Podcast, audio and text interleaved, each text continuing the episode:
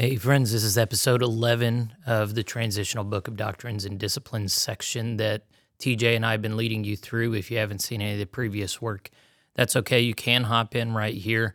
Uh, it might feel a little bit awkward. We've already covered uh, the sections on doctrine, the social witness of the church, the layout of the local church. Now we've gotten to the nature of ordained ministry and the different ordained roles there are in the Global Methodist Church. So we're going to be starting in paragraph 404 today. Um, before we get into that, I've been sick. My throat has been really hurting. So TJ is going to do the bulk of the reading today. And um, anything else to say, TJ, before we get started? Well, that I can think of. Okay. Probably just get into it.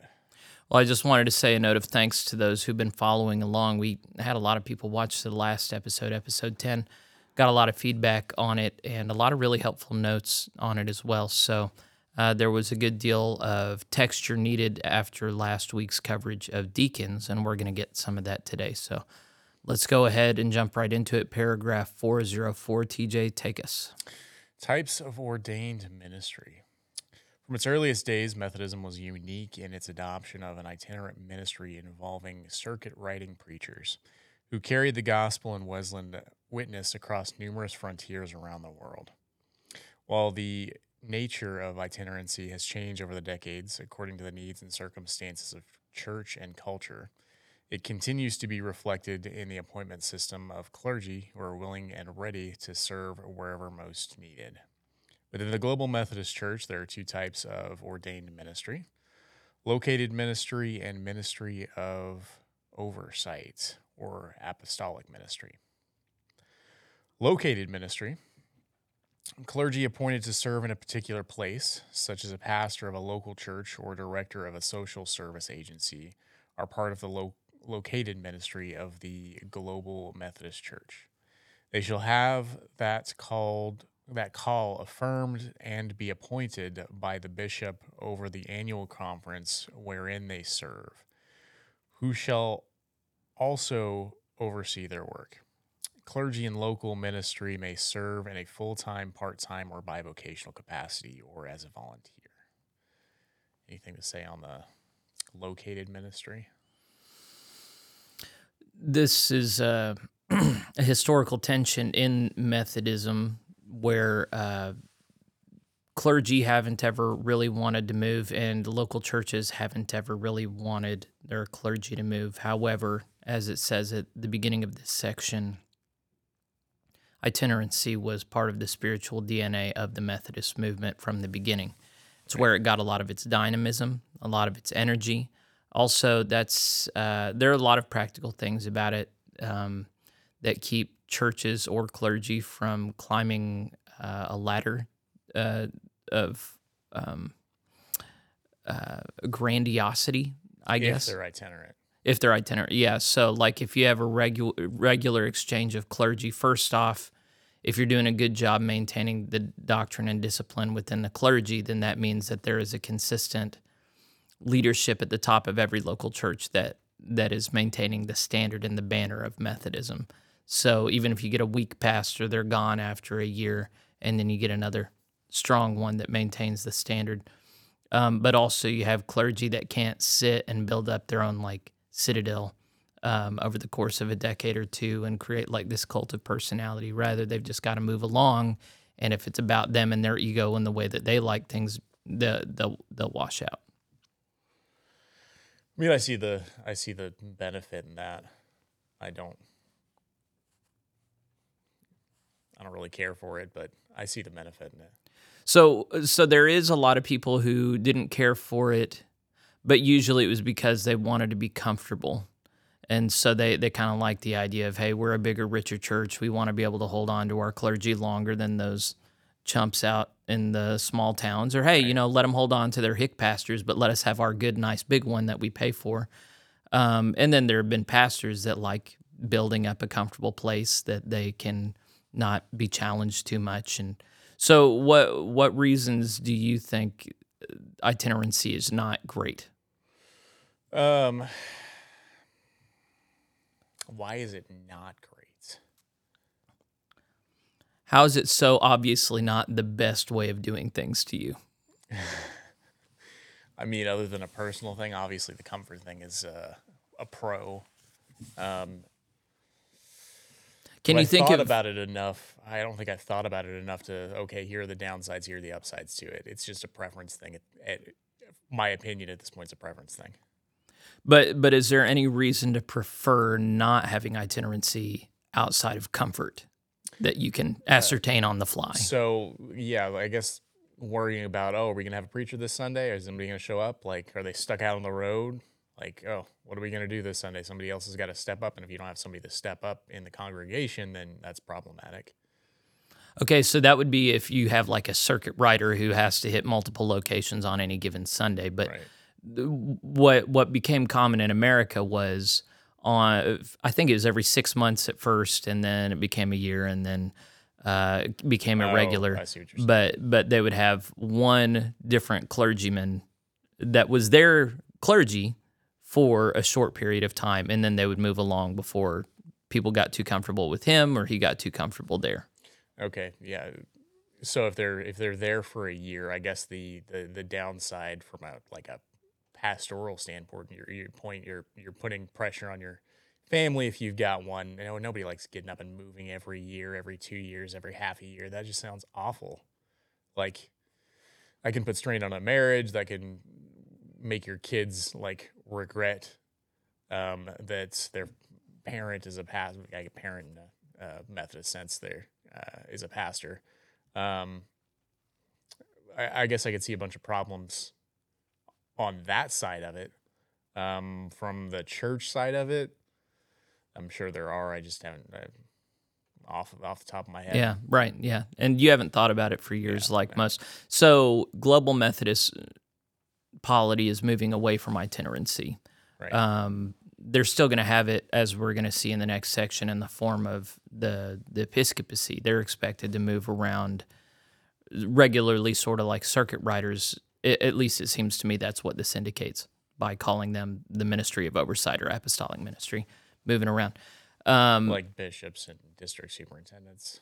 well, I think they're only focusing on bishops and then they're lifting up uh, presiding elders. It'll say they have the authority to lift up presiding elders to help them in that task. But it seems to me that so far as itinerancy is concerned, it really expects bishops only to be moving around and, and guarding and defending things and maintaining things. And then um, the, the expectation. So the United Methodist Church and many Methodist bodies did have an itinerancy. Well, in Pioneer America, they did have circuits where they went around, and then it was expected that laity would fill in for them, kind of like what you were concerned about. But then, as it became an established denomination, um, yeah, there were longer term appointments, six months and then a year. But people still showed up to annual conference every year with all their stuff packed up, expecting to go to a different home from annual conference, not knowing where that was. It was going to be read aloud at annual conference. That sounds terrible. I wouldn't want to do that. So I got into ministry really wanting to do that because you know it's like um, when you when you talk to people that were once um, in a military family, they went to many different locations and they had to learn how to be like resilient and get along and make new friends and navigate new societies, learn new cultures, and that is a very exciting and dynamic way to be. So like that that kind of was the spirit of Methodism for so long was we're not people who like like comfort and like sitting. We're people who get out and do things. We meet new people, we navigate new situations, we figure out how the gospel applies in lots of different contexts. And people who are not interested in that shouldn't be doing itinerant ministry. Yeah, I'm sure that appeals to some people. I'm not one of those people. Well, so but you're not in ministry anyway. yeah. But the, there there's been a consistent uh, clamoring from clergy that just don't wanna, but they want to be Methodist. They want to be Methodist clergy. Oh, so you're like, if you're not, if you don't like this, you're not a Methodist. Get out. Well, I don't think I can be anymore. I think the itinerancy is all but dead. Um, so my idea was to revive it through um, a, a network of young men who were given motorcycles and Bibles and given circuits to to drive around and minister to different local churches on circuits like in the old days. I think, and then you know, but once they get married, like yeah, don't do that anymore because they have families and that doesn't work. But I do think without a, a kind of regular itinerant spirit and people constantly on the move like that, I do think we're just not going to be able to ever have the energy and dynamism of early Methodism. Maybe. So be it, says TJ. Yeah. Well, l- uh, read All to right. us that next portion. the ministry of oversight or apostolic ministry. Elders who are called and appointed to oversee the work of others are part of the ministry of oversight or the apostolic ministry of the Global Methodist, Global Methodist Church. Upon their election to the office, elders may serve as a bishop of the church to defend the faith and to provide oversight and discipline to the churches and clergy that compose the annual conference. In turn, bishops may call and appoint other elders as presiding elders or district superintendents to give guidance and direction to those serving as clergy within their districts, organize new churches, and assist, disciple, and provide sacramental support to laity, deacons, and elders in loc- uh, located ministry. So you said disciple, but it says discipline. Oh. and that has a, a different connotation. But even so, yeah, that's that's the introduction to the role of the bishop in the connection. They defend the faith, promote oversight and discipline to the churches and clergy, and then they can call on um, presiding elders to help them in that task. Anything to say on that other than There's going to be a lot more about bishops. Um, I did an interview with Reverend David Donnan in uh, Georgia. He's thinking that the role of the bishops is the most important question for the Global Methodist Church right now. Uh, there's going to be a lot of at, at next year's uh, uh, general conference. They're going to try and figure this out. I have no idea how it's going to go, but a big question is how much authority they should hold in in the new setup. But that's that's not really directly addressed here. I think everybody wants bishops to defend the faith and provide oversight. So I think there's nothing, absolutely nothing wrong with this language here. yeah, nothing jumps out at me. Okay. Well, I guess we're ready to move on then. Uh, yeah, paragraph 405 basic qualifications for the ordained. Those to be ordained must meet the following qualifications one, have a personal faith in Jesus Christ and be committed to Christ as Savior and Lord. Seems pretty basic. Two, nurture and cultivate spiritual disciplines and patterns of holiness to, consistent with the general rules, including responsible self control by exhibiting personal habits that are conductive to Conducive. conducive to bodily health, mental and emotional maturity, integrity in all relationships, fidelity in a Christian marriage between one man and one woman, chastity and singleness, social responsibility, and the knowledge and love of God. Three, have a call by God and the people of God to devote themselves to the ministry, to the work of ministry. Four, be able to effectively communicate the Christian faith. Five, give evidence of God's gift gifts for ordin, ordained ministry and promise for future usefulness in the mission of the church. Six, accept the authority of Scripture, be competent in the disciplines of Scripture, theology, church history, and polity, possess the skills essential for the practice of ministry, and lead in making disciples of Jesus Christ. Seven, be accountable to the church, accept its doctrinal standards, discipline, and authority, accept the supervision of those appointed to the ministry of oversight, and live in covenant with its ordained ministers.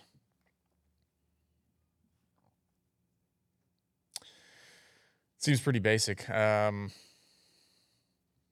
they did point out in two that marriage is between one man and one woman, so they made that pretty clear. Um, I, I yeah, I've really nothing to push back on any of this. Do you? Well, there's a follow up on last week. We talked about this theology of call. You see that yeah, I wasn't underlined that. Hit that. Huh? So I wasn't gonna hit that because I Well- was thinking like, You're going to see it multiple times in this section. It just undergirds everything. If you do not have a personal, uh, I, I, I think, I think it would be reasonable to conclude that if you do not have a strong sense of personal call, they do not intend to have you enter ordained ministry. So yeah, but uh, there's probably not a lot of people that say, ah, yeah, I just want to do this. It's probably gonna be a So what it what it usually turns into is like I I don't have a strong like mountaintop but you know this has been evidenced in different ways and it's been validated at different times and they go oh okay that's good enough for us and then you know at that point it's just like well whatever i don't know I, I don't have anything much to say well i would just say like i don't see the point of it um, if if it's evidenced you know if that's what matters then just say that there needs to be clear call of evidence that god is blessing and and lifting up this person for ministry, whether or not they feel it personally. So I, I don't know why it, it's they've maintained it so strongly. I don't know. It, it irritated me last week, and this week it's just. Eh. The the other thing to highlight, you know, I like point two, how you know they need to be just generally a well balanced person. Also, I should say. Uh, it, it makes explicit reference to the general rules, but there's a huge number of clergy who have never read the actual general rules. They just know do no harm, do good, attend upon the ordinances, or most actually think this is stay in love with God. It's not. Um, all all clergy should read and be familiar with that document and apply it as as you're able to your life.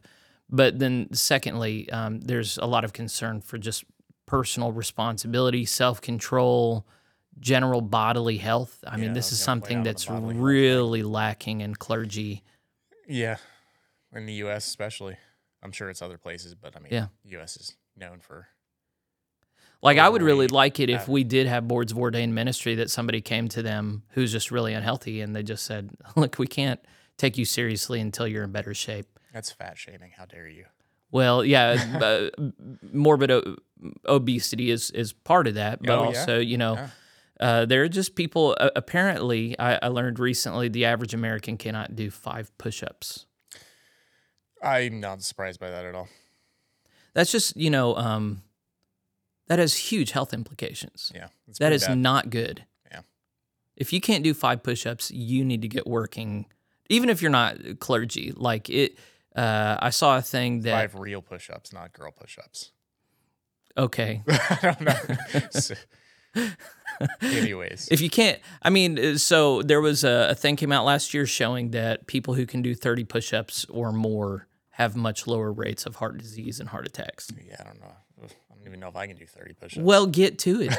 can get, you do 30 push-ups? Last I checked. Okay. Yeah. As soon as we turn off the cameras, we're doing push-ups. I know I can do at least 10. Only you. I, I I said at least. At least. You can't do twenty, I might be able to do twenty. Oh my gosh! All right.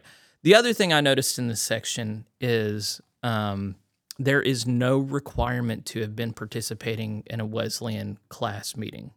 There is no expectation whatsoever that a person has familiarity with small group accountable discipleship. I think that's a problem. I, I think that it should be mandated that anyone who is uh, uh, considered for ministry has familiarity with this method of making disciples. Otherwise, I don't know how they're going to be able to do it if they haven't been inculcated in that. I mean, that's that's the that's that's the crucible where Methodists are made. So I, it's just strange to me that well, it's not strange. I know why it's not in there. It's because it, it fell out of favor and not many churches do it. Well, so you would have it say uh, what what exactly on here? I, I, I would have it, you know, I guess point eight, uh, been part of a Wesleyan accountability small group discipleship group um, for at least one year. Well, it doesn't even say like you got to be part of a part of the church for any period of time. At this point, I think it says it later, but it doesn't. oh, it's in the it's in the next section, paragraph four of six, and that's where I made my note. So go ahead and read that section. Okay. Entrance to into ordained ministry four hundred oh six. Persons who hear a call to ordained ministry should meet with their local past, pastor or presiding elder to inquire about candidacy. They must have held membership in a local Global Methodist Church or its predecessor for at least one year and shall complete a background and credit check. Upon the recommendation by two thirds secret ballot of the Pastor Parish Relations Committee or equivalent, the charge conference shall, by simple majority, vote whether to approve and certify them for candidacy. Um, so it talked about uh, they uh, the only requirement is that they have to have been in membership of a local church for a year. Yeah.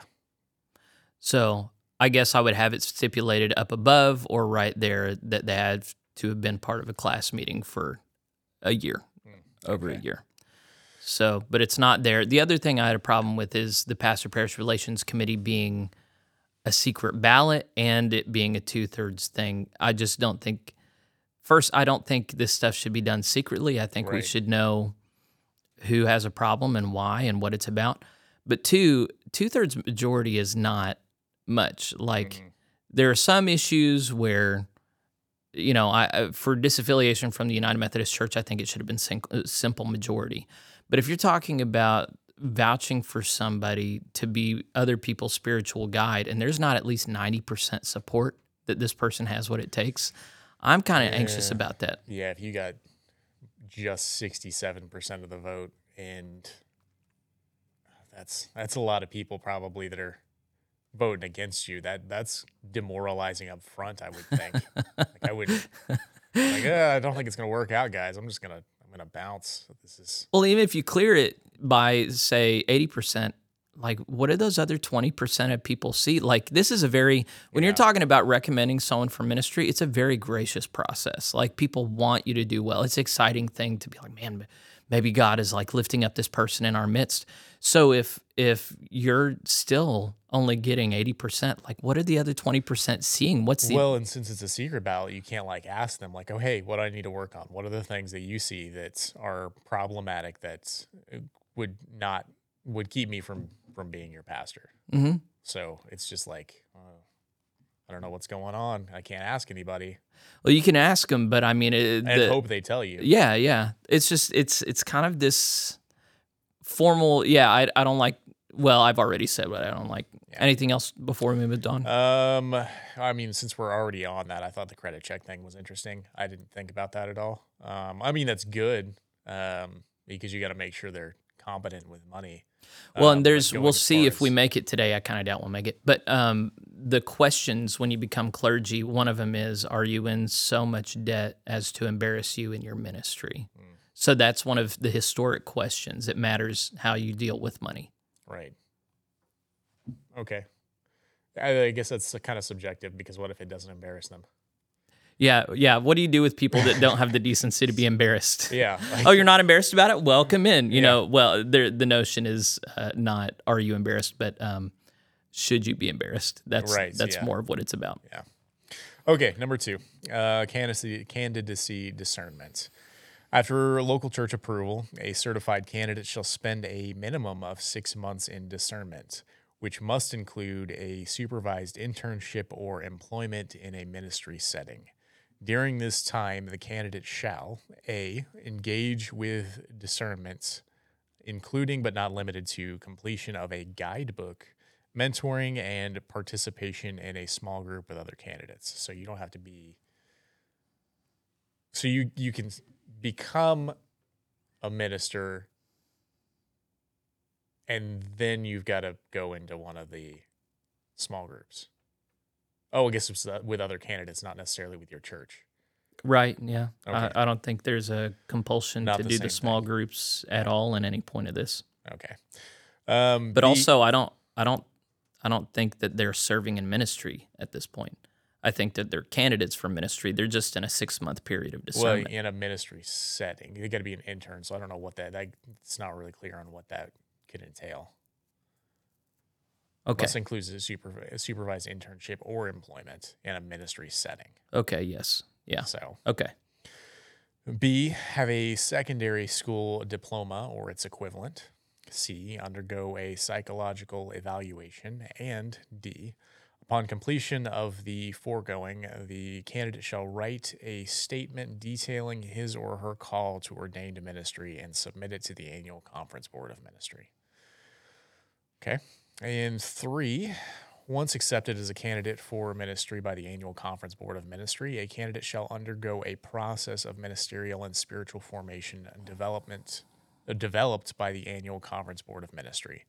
The annual conference board of ministry shall determine the length and content of the process, though it shall it should focus on the development of spiritual maturity and leadership skills necessary for successful ministry in the candidate's ministry setting. My eyes glaze over with point three. Do you get anything from it? Um, no. Okay. Point two, I've got a diatribe I've got to go on. Oh, Well, and I don't remember if I've done this with you, but for viewing audience, I got a big problem with the psych the psych evaluation. I yeah, I I think you said something about it before, but I just did not. I it sounds great to me, but I it depends on what. So how about you it? set it up? Why does it sound great to you? Um, so it definitely depends on who's doing it. What what do you consider somebody who's psychologically unstable? Um, so I, I- I've got to know the parameters of the the thing to begin with. Um, but even just a basic, hopefully, a basic psychological evaluation will kind of weed out some of the more crazy. I mean, you think that would have done that in the United Methodist Church, but obviously it didn't. It's full of full of crazies. Um, I don't know. I just think it's a good thing on the front end. So I would agree with you and with other people that unstable people should not be in ministry. Right. I just disagree about the psych evaluation being a particular help particularly helpful way of discerning that. I Okay, think Explain why. I think the Board of Ordained Ministry is normal, healthy, balanced people spending time with the candidate. They should be able to discern for themselves who is balanced and who's not based on their own metrics. Well, they don't have to take a psych evaluation. So what if you got a bunch of crazies? Then you're in trouble Yeah, anyway. yeah, you're in so- trouble anyway. You, you need to know who's who's on the board of ordained. You need to have the right people on the board of ordained ministry. If you don't have the right people on the board of ordained ministry, everything is going to get ruined. Right. So this just assumes that you're doing your job, getting the right people on the board of ordained ministry. But the second thing is, um, psychological professionals are not informed by a biblical worldview or a historical understanding of what a healthy human looks like. Rather, psychology radically changes from decade to decade with their different understandings of what a healthy human being looks like, what a functional life looks like. Most people who go into psychology are not well balanced people. That's why they're going into psychology. Every model used from Freud on up hasn't gelled with humans as we are. We're living in the second generation of people for whom mental illness has been destigmatized. There's therapeutic intervention at every level in public school and uh, the workplace and everything. Right. We are more psychologically unhealthy than any generation ever before. So we keep doing this. I'm reading um, this book, The The Moth in the Iron Lung, right now, where they started having all these kids with neurological symptoms and going, man, it must be a virus. It was actually that they were putting mercury in all of these different like teething pastes and stuff and it mercury creates neurological symptoms.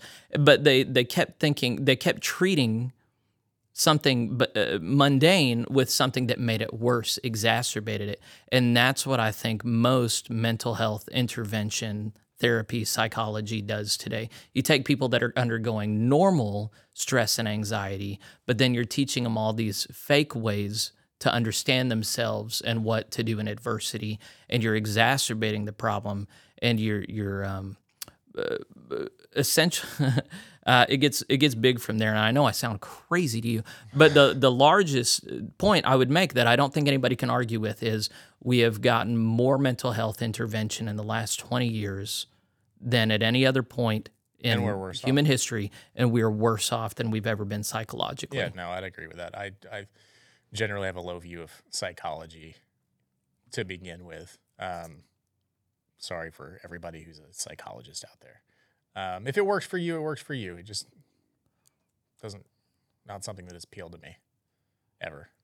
Uh, I, I think even people who think it works for them generally would do better to submit themselves to a local church environment, an accountable discipleship group where you're just dealing with normal non-professionals. I don't think uh, I think professionalizing this has done a lot of harm. For thousands of years, we've regulated crazy people in groups, you know, and that's what the church, part of the church, we're supposed to help each other not be so crazy and kind of uh, normalize under the cross of Christ. But whenever you professionalize this and farm it out to to professionals who don't know what they're doing, I know they think they know what they're doing. They talk a big game, but I, I think nothing is better than getting people in an accountable small group around the Bible. I just think I think that's the only thing that does it. Well, yeah, well, get get people around that actually care about you and aren't just being paid to listen to your woes and problems. Yeah. Yeah, that's a whole other thing. Like, how are you supposed to, when when they would not be talking to you unless they're getting paid? Right. Then how is that supposed to be anything resembling a genuine genuine human interaction? Right. Yeah. So, and I know I sound really cruel with this stuff. There are a lot. Of, how there are some people that are very sick, and yeah, that's true. I just don't think that that. Um, okay, here's another anecdote. There was a Quaker community in York, Maine, got formed uh, uh, 150 years ago, cured um, schizophrenia. Schizophrenia, even today, we don't talk about curing anything. It's something that you manage. But they created this whole uh, place where they were treated decently.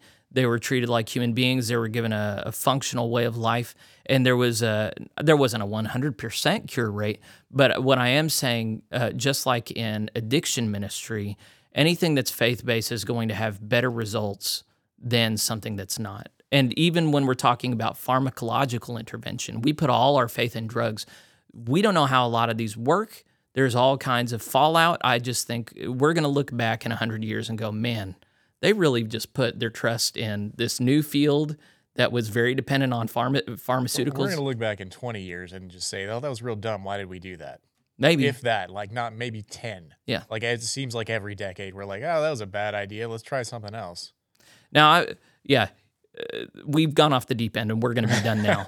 but the thing is, this this needs to be something that, okay, if we're going to talk about the Global Methodist Church not being the handmaiden of whatever culture that we're in, then we need to have at least the ability to step outside of whatever presuppositions everybody's saying this is true and just go, oh, wait, do we really know that this is true? Do we really need to farm this out to another institution that is not under the lordship of Christ Jesus, that doesn't have any kind of proven track record?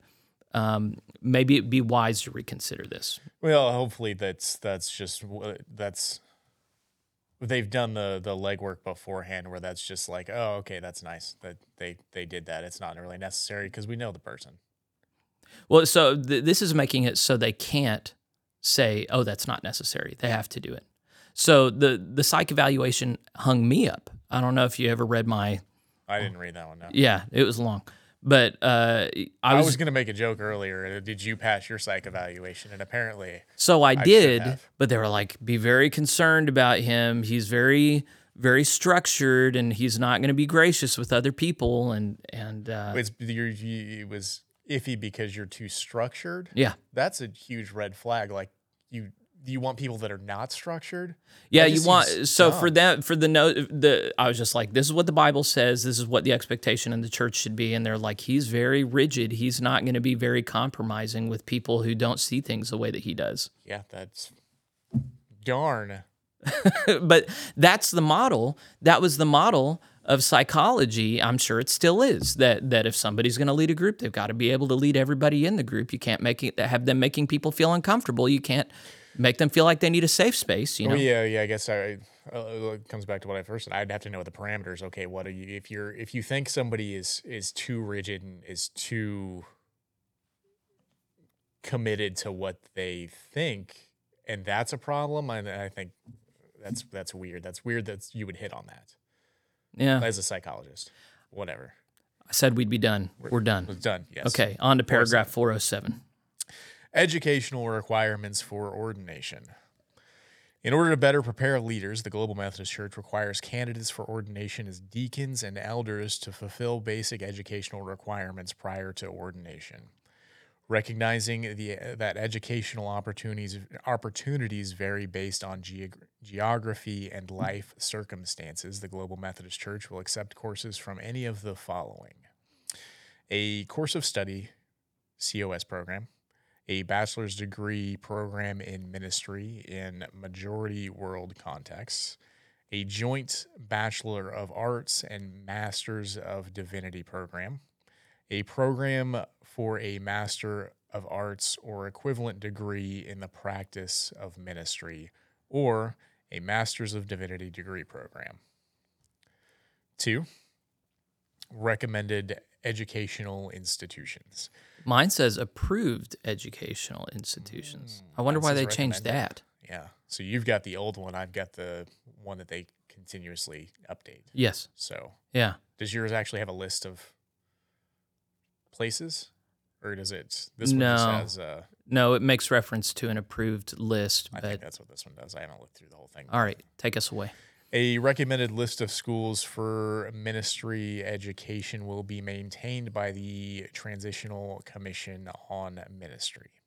Candidates for ordination are strongly encouraged to choose from the list of recommended institutions to complete educational requirements for ordination. However, candidates may complete their educational requirements at any accredited educational institution, including institutions not on the Global Methodist Church Church's recommendation list. Oh, is that the end of that section? No, I still got like uh, two sentences. Okay, keep going. The Transitional Commission on Ministry must approve courses to fulfill the educational requirements for Methodist theology and denominational history and polity. The Transitional Commission on Ministry will recommend competencies and courses for ministerial training, as well as establish standards for and supervise approved courses of study in conjunction with the annual Conference Board of Ministries. And then it goes on to point three. So, in the old version, I just stopped showing it because it's not relevant. Um, the old version does not make room for people to take courses from any accredited institution at all. So they broadened this. Oh. So the on the one that you've got it says, okay, you can go to this we've got a list, you can only go to this list. Yeah, they have an approved list. And then upon appeal, the commission will consider any exceptions to this list and may grant its approval on an individual basis. Maybe they just decided they don't want to be in the business of doing that. I, I don't know, I like that better than this. You opened it up to well, okay, so just say you went because you went to a really liberal um uh college. hmm Um, so yours yours automatically would be off the list. You wouldn't be able to to pass it if we went by that, right? Unless you appeal it. Dude, that would be nuts if they were like, we don't accept anything from these liberal Uh, institutions. if there was a list that said, okay, you can't have gone to these, or like you can appeal it, but you've got to go through a more stringent process, I would be okay with that. I haven't heard of anything like that. So usually the concern is with these like fly by night Bible colleges or whatever. One of the ones that I went to. Right. Yeah. but uh, yeah, I haven't heard. I haven't heard anyone saying we should take Boston University. Anyone who goes Boston University School of Theology out. That we can't trust them. They've been indoctrinated and all this crap. They got to go through something new, or they've got a Re- re-education program. That would be crazy. That that, yeah. would set off a war. that would be problematic. I can see that why that would be an issue. That'd be great though. We should do it. Re-education camps for the Methodist Global Methodist Church. They would have a heyday with that. Yeah. Yeah. Ugh. A lot of hay would get made. All right. Uh, let's go on. Okay, three deacons educational requirements. So that was. Are we getting specific now? Yeah. Okay. A total of 10 courses or 30 credit hours are required for those ordained as deacons, which I think that's like 10 classes, full time classes, or something. Did you say those lines. 30? Yeah. Okay. Because I think three credit hours when I was going to college was one class, Okay. something along those lines. Um, it could be different. Anyways, A, courses in the following five areas are required for all persons seeking ordination as a deacon, plus one additional course for those who will be pastoring a church or planning to pursue elders' orders. In here we go Introduction to the Old Testament, Introduction to the New Testament, Christian leadership and conflict resolution, Methodist theology, denominational history and polity, basics of preaching required for persons who are who are or will be pastoring a church or planning to pursue elders orders. And that's all for A. So, anything on there? I just think it's weird. Christian leadership, maybe okay, but conflict resolution, I have never heard of a good conflict resolution course, and so I don't know what they would be receiving there. Y- Yeah, I don't. I don't think I've actually taken a conflict resolution course, but I imagine it's. I mean, there's like basic stuff in most leadership classes, and I've taken an unnecessary amount of leadership classes, and I hate them all. Um, by the way, they're all awful. Um, You just Yeah, don't like leading. I just don't like. No, I don't like leadership classes. I, I think there's a what do you not like about okay. them? So uh, it's, yes, you can teach people to be a leader in a sense, but I think there's like a, a, a personality or some kind of like uh, something behind it that you're you're born with. I guess. Um, You have the it factor. yeah, yeah. Like I just the idea of teaching it. It, it And makes so you you're just sound like- irritated. you're like, you're you're telling me to have this it factor. I can't have it. Give up. Yeah, if somebody doesn't have that and they take a leadership course and they're my boss or something, I'm gonna be like, "This is uh, you obviously took a leadership class." There are people in in anecdotal. There are people that I work with that have blatantly taken leadership classes and are not leadership material, and I can tell that they've taken a leadership class because they spout the nonsense in the leadership class in every leadership class, and I hate them. That's that's just a tangent, and don't get me started anymore. Just let's go on. I think they're. I think it's. I think it's dumb. Japanese had a hard time adopting capitalism because it required selling yourself to an employer, saying, I have this skill, I'm really good at this. And that was really against their culture, any sort of bragging like that. So Westerners had to come in and say, look, just change. Talk about what you're good at, and then it'll it'll be fine. And so the Japanese learned this and you know, they've been very successful in business. Sometimes I'll just leave it at that. I'll just leave it at that. But I, You disagree. You disagree with my anti-leadership class. I, I, I, I don't know. I, I mean, I'm generally against classes. I, I like the school of hard knocks, you know, yeah. life. But Go I, learn it. I do think that sometimes it's really helpful uh, how to make friends and and um, impress people. I forget. It's a classic work. He talked about the importance of just looking somebody in the eye and memorizing their name. And I never thought about that. And it was not genuine to me, but I learned to do it. And it's made a huge difference in my life. So, you know, you can't make someone a different person entirely. But I think you can teach somebody new skills so that they can navigate through you- certain you- situations better. I think you can give them ideas, but I think they actually have to go out and do the hard work of ac- actually interacting with people and learning how to do it. Yes. I don't think you're going to learn it in a class. I think you can get some basic concepts in a class that might help, but I feel like most of those are self-evident. Maybe obviously you would think I'm wrong with your name and learning your name and looking somebody in the eye, but I don't know. It's always bothered me if somebody doesn't like look me in the eye when they're talking to me. Yeah. Like red flag right off. Yeah, the yeah, yeah. And then like Yeah, you're a sociopath. yeah, it's weird. Anyways, All right. Point. all of the other ones are good. All right. Introduction to New Testament, Old Testament, blah blah blah. yeah. a- Um, agreed. All right, let's go on. see here where are we at we're on b so once a deacon has been ordained a minimum of five further four for those going on to going Yeah. four? Okay anyways a minimum of five four for those going on to ordained be ordained as an elder. Courses will be required. Deacons may choose from courses in the following areas pastoral care worship and sacraments, apologetics, evangelism and missions, the gospel vision for justice. okay. hmm.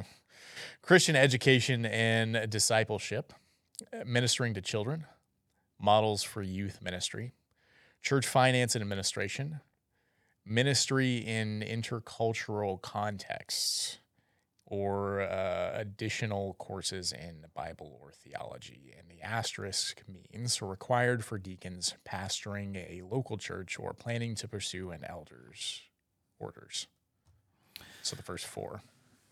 So yeah, that that makes clear deacons can lead local church communities, and so some of the pushback. It wasn't pushback, but one of the commenters from this last week said deacons can be given the uh, uh, ability to ser- officiate sacraments whenever a bishop uh, ordains that they shall serve a local church context. But so yeah, many of them So can they're serving in place of a an elder, Yeah. So they're a deacon, but they can do what an elder typically does. if the bishop approves it. Yeah. Ugh. Yeah. But it's it's what I was saying last week. Deacons can do whatever they want. They can serve in whatever capacity that they want. That'll become increasingly clear as we read through this. Okay. So, but they do so with some strictures. This one being you have to take pastoral care, worship and sacraments, apologetics, evangelism, and missions. They don't have to take the one that you didn't like, the gospel vision for justice. Yeah, but the fact that it's even on the list is just justice is justice. If you have to add, a, a qualifier to it, it's not justice. There you go. Allie Beth Stuckey has a good uh, segment on that on PragerU. So if you disagree, just look up PragerU, Allie Beth Stuckey. All right, let's get back into it. Um, let's see here. These courses will be determined in consultation with the presiding elder in consideration of the deacon's ministry setting. Failure to complete these additional courses within seven years, that's fairly long, will result in a deacon being placed on inactive status until the courses are completed. So yeah, you noted this is a very gracious timeline that people are put on. Yeah, that's that's quite a quite a long time. Seven seven years to Yeah. If you can't get it done in seven years, you're not very committed. So they have to. That's before they're ordained as a deacon, or after they're ordained as a deacon. I think it's. I think it's. I think it's after. No, yeah. Once a deacon has been ordained. Yeah. So yeah, you're already ordained, and then you have seven more years to complete those additional ones. Okay, so to be ordained, you have to take what's in A, Yeah. and then once you've taken those thirty courses, thirty credit hours, Mhm. ten courses, then all of these in B, you've got seven years to complete. There you go. Okay. Interesting. Um, so you've got 30 credit hours, but these are just extras. Mhm. I still think seven years is a little too long, but whatever. Okay. I I I don't have any strong feelings about it. Okay. Well, we'll go on to four elders' educational requirements. For deacons who wish to pursue elders' orders, a minimum of, minimum of 10 additional courses beyond the 10 already taken for ordin, ordination as a deacon will be required. Remember, deacon. Everybody. So in the United Methodist Church, there are two separate orders: deacon and elder. In the Global Methodist Church, deacon is a what you have to become in order to become an elder. So it doesn't Yeah, so- always lead to elder. You can just stay a deacon, but uh, there to become a deacon, you had to take those courses, and then to take it uh, to become an elder. To stay a deacon, you have to take courses, but then to become an elder, you have to take these additional courses as well. Yeah, when they ordained you in, uh, what was that last year? Um, and all the other Mm-hmm. It was this they- year. Was it this year? Yeah, it hasn't been that long. Time flies. Um, yeah. So they uh, ordained you as a deacon and then ordained you as an elder right Yeah. after. Like Yeah. same. Yeah. And I don't think that that's going to be common going forward. I think that's just at this transitional period what they're doing. Right, right. Yeah, most of them were already on their way to being an elder, if not Mhm. already an elder. Yeah. So, um, okay. This is the uh, this is A. An additional, in addition to all courses required for the office of deacon, courses in the following six courses will be required prior to ordination as an elder. History of Christianity through the Reformation, History of Christianity, Reformation to present, Church Finance and Administration, if not already taken, um, Systematic Theology, one elective course in the Old Testament, one elective course in the New Testament. Um, B, following ordination as an elder, courses in addition additional four areas will be required to complete the educational requirements. These courses may be chosen from along among the following areas: uh, theology elective, mission and church renewal, media and modern applications, advanced preaching, spiritual formation, and philosophy of religion. Nothing there. I'll go. I'll finish C. Uh, well, I'll finish C in five. Uh, C is failure to complete these additional courses within seven years. Um, so the same timeline will result in the elder being placed on inactive status until the courses are completed. And finally, five, the Transitional Commission on Higher Education and Ministry will determine whether courses at a given institution meet the requirements list in this paragraph. Each annual conference board of ministry shall certify that the course is taken by a person corresponding sufficiently to those areas. So, yeah, this Transitional Commission on Higher Education and Ministry Is that what it was called? Higher Education and Ministry, or Yeah, was it? Transitional Commission on Higher Education and Ministry. Yeah. Okay. So up above, it had a Transitional Commis- Commission on Ministry, which I think is the same board. I, texted somebody in leadership this morning saying, "Is that a commission that's officially established? Is it is it going?" I know that they have a, an official list of higher education institutions that they recognize because Walter Fenton sent that to me like a month ago, but it hasn't been published yet. I don't think. Um, the thing I'm wondering as I'm looking at this is okay, I've been ordained as an elder. I thought I could just sit, but this indicates that even after you're ordained as an elder, you need to take one of these courses. I'm wondering if they're going to start breathing down my neck in a year or two, going, you, you need to take these additional four areas. Uh, you got put on a, a, a timer. You've already uh, taken up two of your five years, so get it done. So, have you not already like taken courses like that, or that's uh, you you see that as okay? What I've already taken doesn't count. I got to take some more Um, because this is theology like, elective. I mean, I could say a lot of were theolo- theology electives, but sh- surely you've taken more than twenty courses. I don't know. It's been it's been like over a decade since I graduated seminary. You got a you have a Transcript. master's degree, but you've got a bachelor's. It's a master's. Is it okay? Yeah, yeah. Master of Divinity.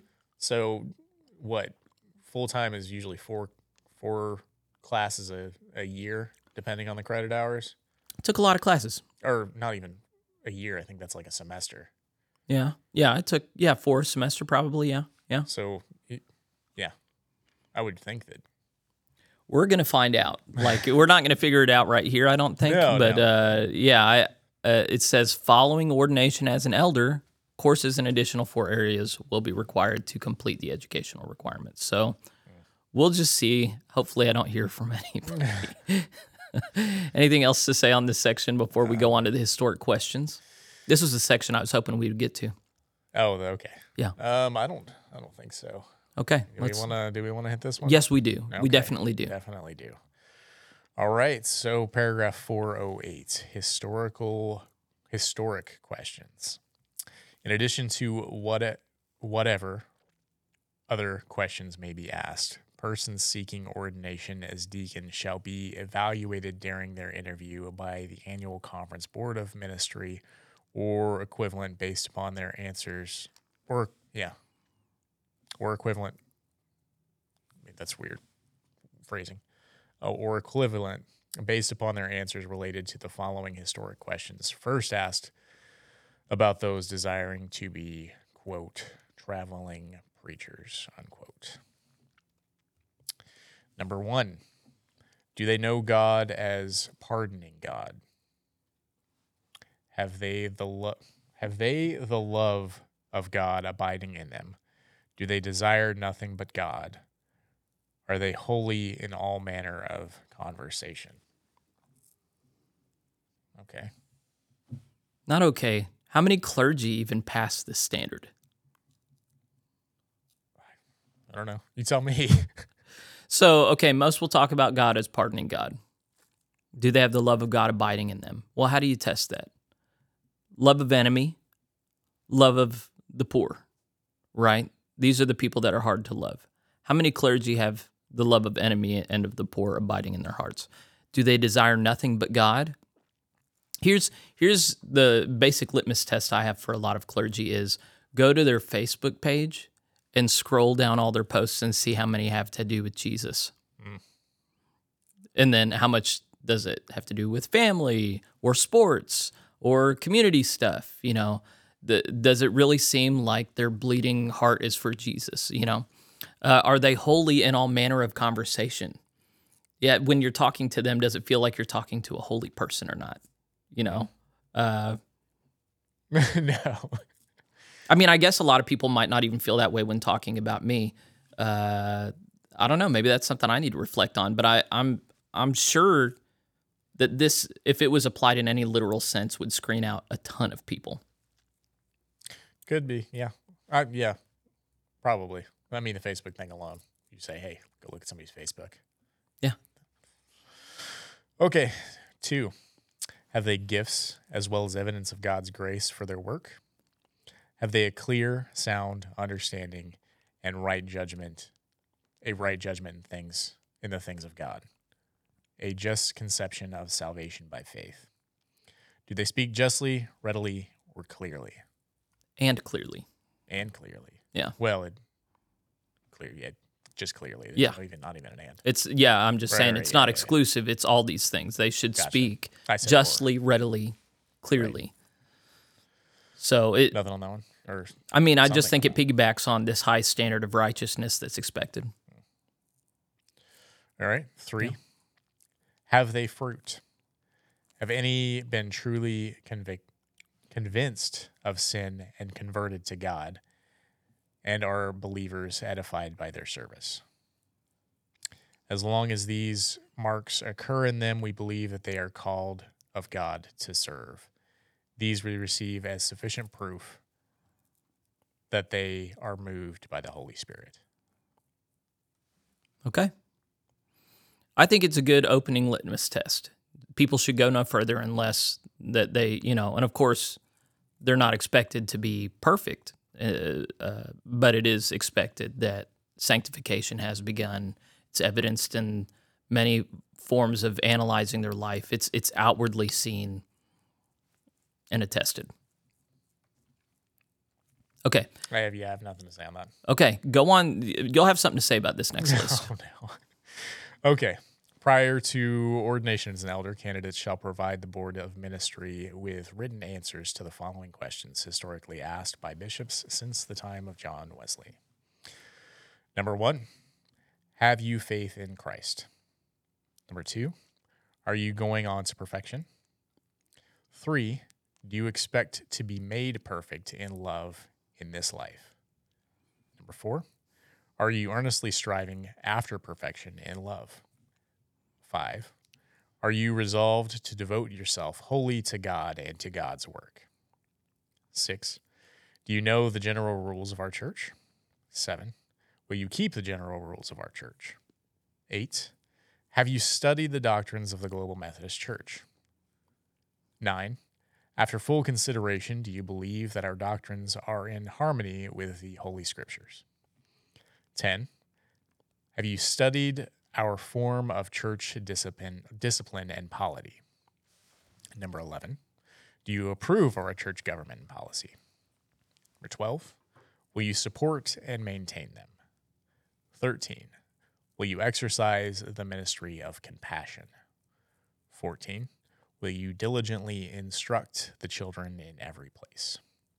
15. Will you visit the house or will you visit from house to house? 16. Will you recommend fasting or abstinence, both by precept and example? 17. Are you determined to employ all of your time in the work of God?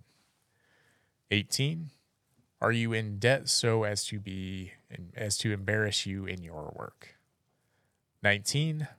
Will you be observant will you observe the following directions? A. Be diligent, never be unemployed, never be triflingly employed, never trifle away time, neither spend any more time at any one place than is strictly necessary. B. Be punctual, do everything exactly at the time, and do not mend our rules, but keep them not for wrath, but for conscience sake. All right, that's a lot.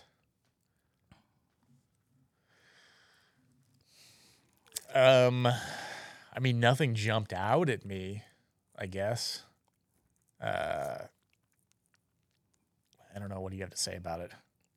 There's so much to say. We could do a full episode on this. It's a good thing that we're trying to close this off because I, I could really spend a lot of time on it. But we'll we'll we'll spend at least five minutes on it because um, the reason that the United Methodist Church got in such bad shape. Okay, so first off, the expectation here is that they put their answers in writing, which is good because there's a formal record of it. But In the United Methodist Church, there was not. It was not in writing. no, they they had several other things that would be put in writing that were of substance. But with this, the bishop would ask these questions publicly to all the candidates at once in front of the annual conference, and they would say yes, they would do these things, Okay. and they were lying. Uh, not all of them, but most of them.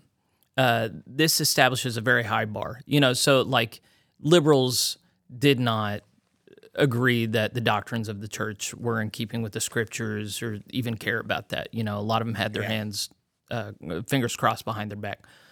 Um, same with the polity stuff, and that's that's hard. You know, there's some of the polity that reasonably it it's it should be okay to disagree with, but the question is, are you going to support and maintain them?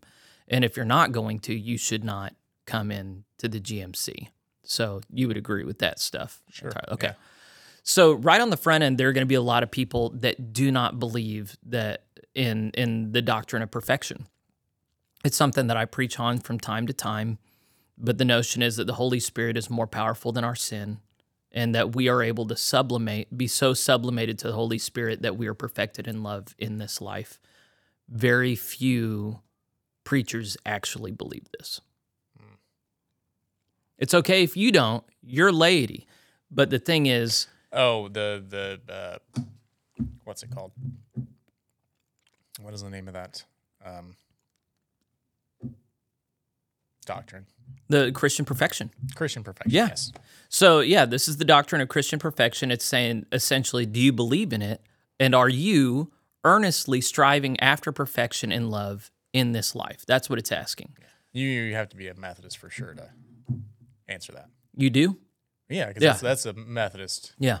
doctrine. Yeah. Yeah. John Wesley called it the grand depositum of the doctrinal heritage of Methodism. Like it's not something you can wiggle your way around. If you don't believe in Christian perfection, you should not be a Methodist pre- preacher. There, there's just you can't. So, and if you if you don't think that it's if you agree if you believe in it in theory, but you don't believe that you're you can reach it, you also should be out. You know the I believe in it in theory, and I believe in it and expect to see it in my life. That's how hardcore we're supposed to be. Okay. Um, uh, point five Are you resolved to devote yourself wholly to God and to God's work? Well, holy means entirely. Like Sure, yeah. all of me. How many clergy are like, I'm going to put 40 hours a week in. I'm going to put 50 hours a week in. Then the rest of the time is my time. You know, how many clergy wanted to move the parsonage across town so they didn't have to deal with church people off hours? How many clergy wanted to create like office hours and protocols and this is how you can access me? They they professionalize all this. Well, that's a very different picture than you're giving yourself Yeah, you're entirely. in, the, you're in the wrong line of work. I think that's probably the majority of Methodist Oh yeah, ministers. No, I think so. They they've taken on kind of a worldly idea of oh this is a job and I got 40 hours a week and I need my my my time. Yeah. And while I can see some uh, appeal to that, like they, you definitely have to set boundaries for sure. But the boundaries are set not so that I can protect myself, you know, like it, the boundaries are set so that the purity of Christ's church can be maintained. So, like, we have a wonderful church here. I don't feel the need to defend myself against the church or provide boundaries against the church. You know, last night there was a medical emergency from somebody. I'm saying, please call me. Please. They're saying, no, you got kids in bed. No, who cares about the kids? I signed up for this, you know, so I'm not going to, you know, I need to be there. So when the church is what it's supposed to be, you don't set boundaries between you and the church. It Doesn't matter if you're the preacher or the laity. You only set those boundaries if you've got a toxic church that you don't want dripping into your household. Or a toxic personality. Either way, I mean, if if you have a church culture that allows toxic personalities to be toxic, Oh, you're saying get rid of them on the front end. yes, Okay. I'm saying keep the church pure, and then you don't have to have all these Right. phony things introduced that that that cause all this dysfunction and resentment. Just kick the problem people out, maintain a standard of righteousness, and then you don't have all this crap. I, I see where you're at. I'm, I'm on board with you now. I, I was leaving room for the crazy people, the toxic people. So crazy people okay, toxic people not okay. I don't care if they're sane or crazy. Mm-hmm. Everybody's got to behave in the right way in the church. Right. Now, that's not to say that we don't suffer any sin or any misbehavior, but that's to say that sin and misbehavior needs to be followed by repentance or someone leaving the church. But when you allow people, so what we're talking about is we've lowered the bars. We've lowered the bar for clergy that no longer have to seek after perfection, but then we lower the bar for laity where we don't even expect them to seek holiness. And then we have these nasty churches that then we just try and compartmentalize and th- keep things separate. And so that when you have this, are you resolved to devote yourself wholly to God and his work? Uh, well, no, I need boundaries between me and the church. No, I mean you've you've sold the the church read Acts of the Apostles and tell me that they had professional boundaries between the leadership and the church. You know, that's just silly. You know, let's move on. Um, has the general rules. I've already talked about that. We have the doctrines. We have the discipline and polity. Will you support and maintain them? That was point 12 there. That is absolutely key. If, if someone is not willing to support and maintain them, they should not be in ministry. 13, will you exercise the ministry of compassion? Yeah, if you're not a compassionate person, you should not be in ministry. Will you diligently instruct the children in every place? I wrote a Substack article on this last week saying how much it bothered me whenever there wasn't a children's ministry for a time and I didn't get to diligently instruct them. But that's something every single pastor should be doing is instructing children. If a pastor does not want to deal with children, they should not be a pastor. I, I don't have any pushback. You, Sure, yeah. If okay, very good. There are a lot of people who'd be like, well, you know, just have a children's minister for that, and then the head pastor can. He, he shouldn't have to do be that. uh, uh, having a kids pastor is fine, but if if your lead pastor doesn't want to interact with the children at all, that just seems weird to me. Yeah, you got problems if your pastor doesn't want to interact with children, is not regularly seeking to build up the children. Um, will you visit from house to house? This is not commonly practiced at all. No, I used to visit house from house. I haven't done it for a time, for a couple of years. COVID really complicated it. But man, you learn a lot about people by going to their houses. I yeah, no, I imagine people are just more. Um, well, I mean, some people are kind of iffy about it. I guess it just depends on the church and how well you know each other. Like if you don't know the people that you're you're going to church with, of course they're not gonna they're not gonna want you over at their house. There's well, even if they know you and love you, there are a lot of people who are so ashamed of how that they live that they don't want you in their house. There are a lot of hoarders. There are a lot of people that have dysfunctional home lives that church is like their safe place, their respite. They don't want their safe place and respite coming into their home. Mm. They've got their spheres. When when you no longer allow for home and church to be separate, there are a lot of people react very defensively against that that are very sweet to you at church, but don't come to their home, don't come to their work. If you show up at my work, I'd be a little weird. See, in work, see, I think both are absolutely appropriate. Uh, you know, if Well, I guess it depends on like why you're showing up to my work. Like it's just like, hey, I love you, I'm interested in you. What's up? it's like yeah, I'm on the clock right now. Go away. yeah, yeah, yeah. I don't. Uh, yeah, depends on the job, I guess. yeah, yeah. No, they wouldn't let you in. They wouldn't even. Yeah, you you work at the distribution center. Yeah. See, and I've gone to other people's work where they're like, meet my coworkers. This is awesome. I've never had a preacher come, you know, and then other people are like, what are you doing here? Yeah, I don't, I don't know. It depends on the work for sure. But the pastor, the pastor's responsible for setting the tone of either this is a phony social club thing where we only see each other on Sunday mornings, or it's a real life thing where we see each other all the time. We're we're in each other's homes. We know where each other work. We know each other. We're friends. You know, so wherever like your best friend would be, that's where a pastor should be welcome as well. And pastor, you should be willing to go in those places as well. But so often you find that like, hey, we have our relationship, but let's not ruin it. Let's not get too close. You know, which is a problem. Okay. Okay. Um, will you recommend fasting or abstinence, both by precept and example? How many pastors do you think practice fasting nowadays? I don't know. Not very often. I wouldn't think. Oh well, even laity. Yeah. Well, so there's laity. Forget laity. We're just Okay. talking about clergy. This is minimum standards for clergy. Clergy. How many practice fasting? You know, abstinence is gone without sex generally. This this deals with the larger aesthetic of just self-depriving, self-negation, hmm. you know. But most clergy don't even have a sense anymore. Part of this therapeutic psychological culture, there's this notion that denying yourself is bad or something, repressing yourself causes like- people to act up. Freud. Yeah. Yeah. And that's just not true. Like uh, repressing myself has been like one of the best things that's ever been. Everybody does it to one degree or another because it's necessary, you know. So it's not that all repression is bad. It's that you need to do the right repression in the right way and process it rightly. But yeah, abstinence and fasting are both absolutely essential spiritual Christian components that most clergy do not well, okay, so abstinence, I'm not willing to say most clergy don't practice, but fasting, they don't practice, and they should. We should. TJ has nothing to argue. Okay. Are you determined to employ all your time in the work of God? So this ties to point five. Are you resolved to devote yourself wholly to God and God's work? Right. So, but it's one thing to say that, it's another thing to say, look at your time. You're sleeping eight hours a night. What are you doing with the other 16 hours? How much of that's for God?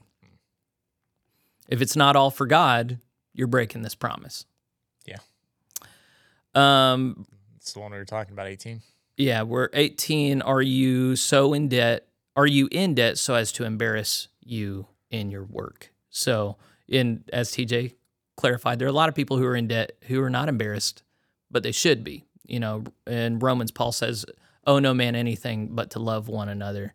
Being in debt really is uh, well, and you know, to a degree, I understand that to to build up a credit score, you have to have a credit card and stuff. But when you look at the massive amount of debt that people in our culture have, it's not okay. It's it's if you want to talk about slavery, being in debt is a form of slavery. It drastically decreases the quality of life you have, what you can do, what choices you can make. It's not good. Yeah, just like student loans in general. And I'm not advocating for the government paying for student loans. I think that's ridiculous. Mhm. I, I chose to take out the student loans. Mhm. Um, but you can't you can't get rid of those. You can't declare bankruptcy and they, they don't go away. I was watching a thing of a lady yesterday who took out eighty thousand dollars in student loans. She'd already paid one hundred and twenty thousand on them. Oh yeah, I saw that. and she still owes seventy thousand. Yeah. Yeah. it was insane. But she was paying the minimum amount and that interest rate was just racking up and racking Yeah. up. So after 10 it was after 10 years she had paid she had paid what it was, but Yeah. with the interest, I mean she's got $70,000 in interest. Yes. So it's just insane. Yeah. Yeah, and that's not the. I mean, credit card debt is huge. It's yeah, that's that's that's worse, but usually most people are going to have student loans for sure. Um and they're going to dwarf regular credit card debt maybe depending on Yeah. who you are. One of the things for uh, a lot of clergy on the front end of ministry has been saying, "You tell us not to go into debt, and then you require these degrees of us that cost money, and we have to take out loans. So tell us what to do."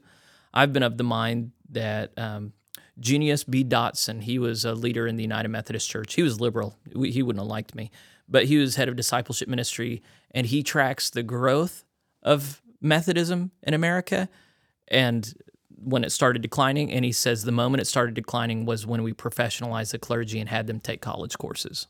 The moment that was required and they weren't just doing horseback reading required by John Wesley, that's when you found the dynamism really go down. So I, I'm sympathetic to the argument that um, we've definitely made it like an upper middle class sort of thing that, um, Definitely. College degrees are expensive. yeah, Ridiculously expensive. Especially like depending on where you go. If you go to a uh, uh, well-known school, you're going to be in $80,000 debt after Yeah. 4 years. Yeah. Like that's just a bachelor's degree, not even If you get a master's degree, that's even worse. So I guess I'm kind of of the mind that like it is good to have. So like I like WBS, you know, Wesley Biblical Seminary. I've interviewed um, a couple guys from there. They do their best to work with people. They have remote learning. So does Asbury. A lot of these places are doing remote learning. But even so, like it still costs money. I guess I'm of the mind that I, man, I would really like it if the GMC just had their own institutions that were free to anyone that made it this far in the process and then they just educated their own and then they just didn't let anyone in and there's just no money involved or it's paid all on the front end by denominational resources which i know would require money from local churches but anyway i'm just i i, I uh we've got our classes. You want to be a pastor here, take our classes. Mhm. Don't care about your other stuff. Don't even bother going to some crazy expensive college. Yes. That's going to give you Yeah. a bunch of useless classes. We do not care about a degree from Duke Yeah. or wherever. We, we don't care about that. We care about can you hold on to the information, inculcate children and adults in the way of Christ. That's what we care about. All right. Um, the last one was Will you observe the following directions? Be diligent, never be employed, unemployed, never be trifling, triflingly employed, never trifle away time, neither spend any more time at any one pl- place more than is necessary. That's super intense. Yeah. And I guess I wrote up a time any time. inventory a, a couple years ago to hand out to people in the pews just to help them look at how am I spending all my time. Watch themselves for two weeks, and I only got two back. And the people who gave them back to me said this made me feel bad about myself. Yeah, no, you uh, you take inventory of what you do all, all, all day and how many how long you spend doing it. It's time inventory. Time is time is more valuable than money. right. The other one was uh, be punctual, Mm-hmm. do everything at exactly at the time, and do not mend our rules, but keep them not for wrath, but for conscience's sake. We were looking at um, stuff the other night about white people and Oh, stereotypes yeah, about them being punctual and on time and being obsessed with time. Institute's uh, ridiculous list of here's all here's what white people do and Yeah. yeah which we are both of the mind is racist to say that only white people care about this stuff or only white people can be good at this yeah, stuff. No, if, if that's if if that's what makes a person white or internalize whiteness, that's racist. Especially when it's things like oh, showing up on time, yeah, being a good worker. yeah. You know that yeah, no, it's racist. But these are these are cultural things that you should be able to count on a Methodist elder or deacon being able to do. And so if it's not something that they care about or are marked by, they should not be clergy.